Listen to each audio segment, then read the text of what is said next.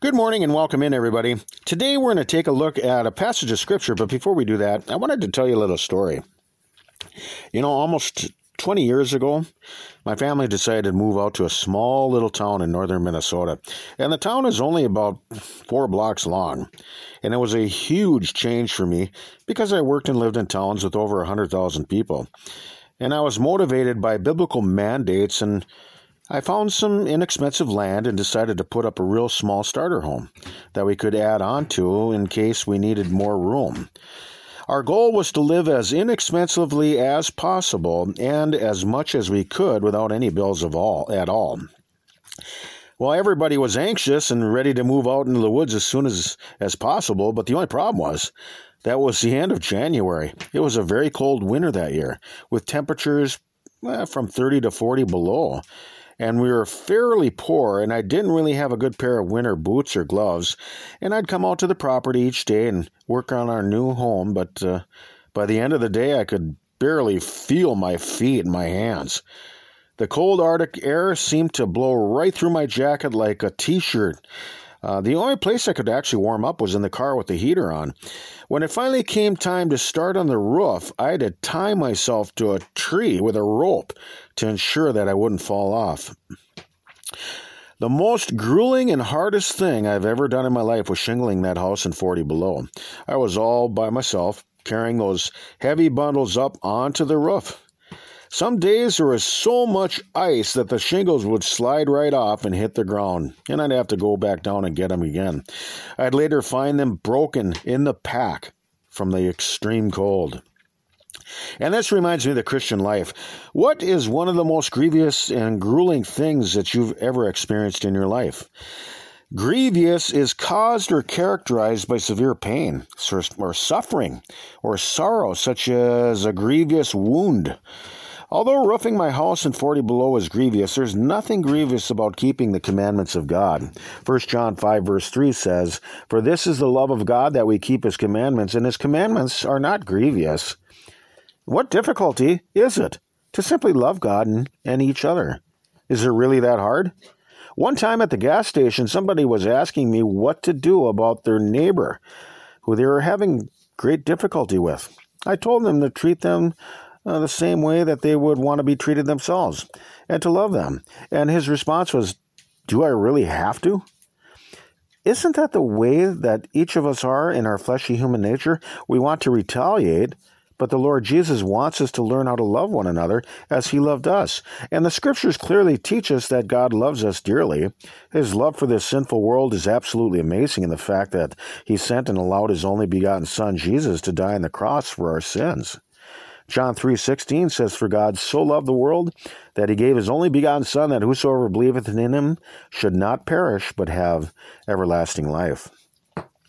God loved us even before we repented and converted from our sinful condition.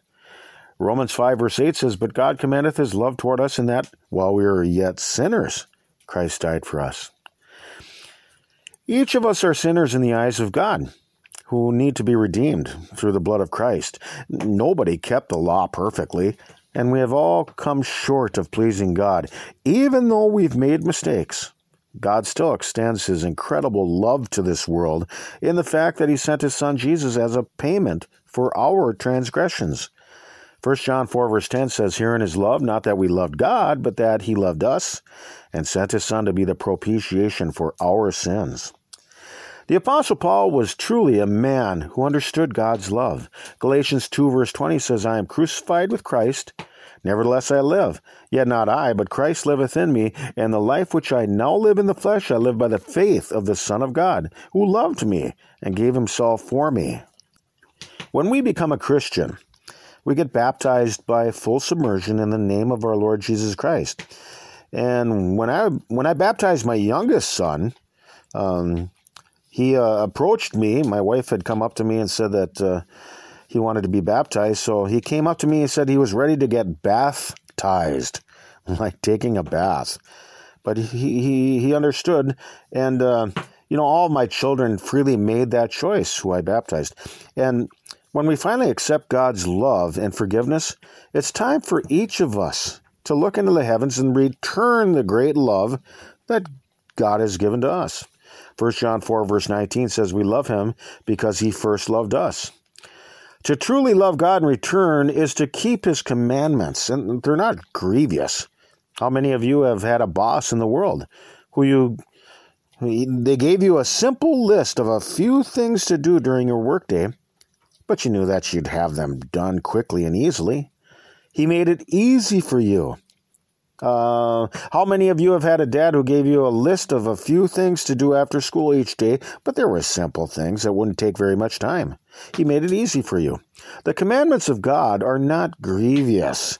Matthew 11 verse 28 through 30 says, "Come unto me, all ye that are that uh, labor and are heavy laden, and I will give you rest." Take my yoke upon you and learn of me, for I am meek and lowly in heart, and ye shall find rest unto your souls. For my yoke is easy and my burden is light.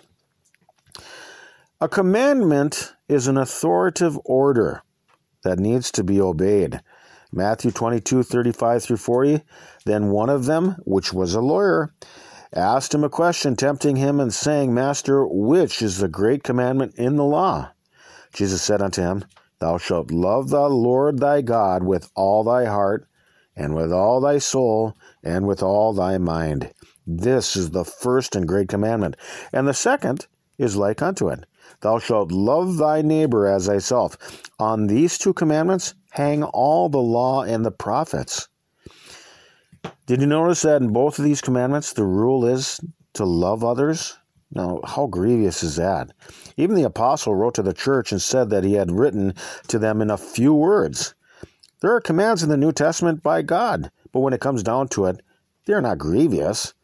They are there to show us how to love Him and to love one another. How grievous is that? Walking in love is far easier than picking up frozen shingles. So let's think about these things for right now. We can be found on your web browser by searching TLK JBC, where you can find our diaries distributed through various platforms. We are not associated nor affiliated with any other religious groups. You can get our entire podcast feeds directly along with transcripts at tlkjbc.com, or I suppose that you could find us somewhere up here in the great northern Minnesota woods. Peace to you, and Lord willing, we will talk with you some more tomorrow. Till then, bye bye, everybody.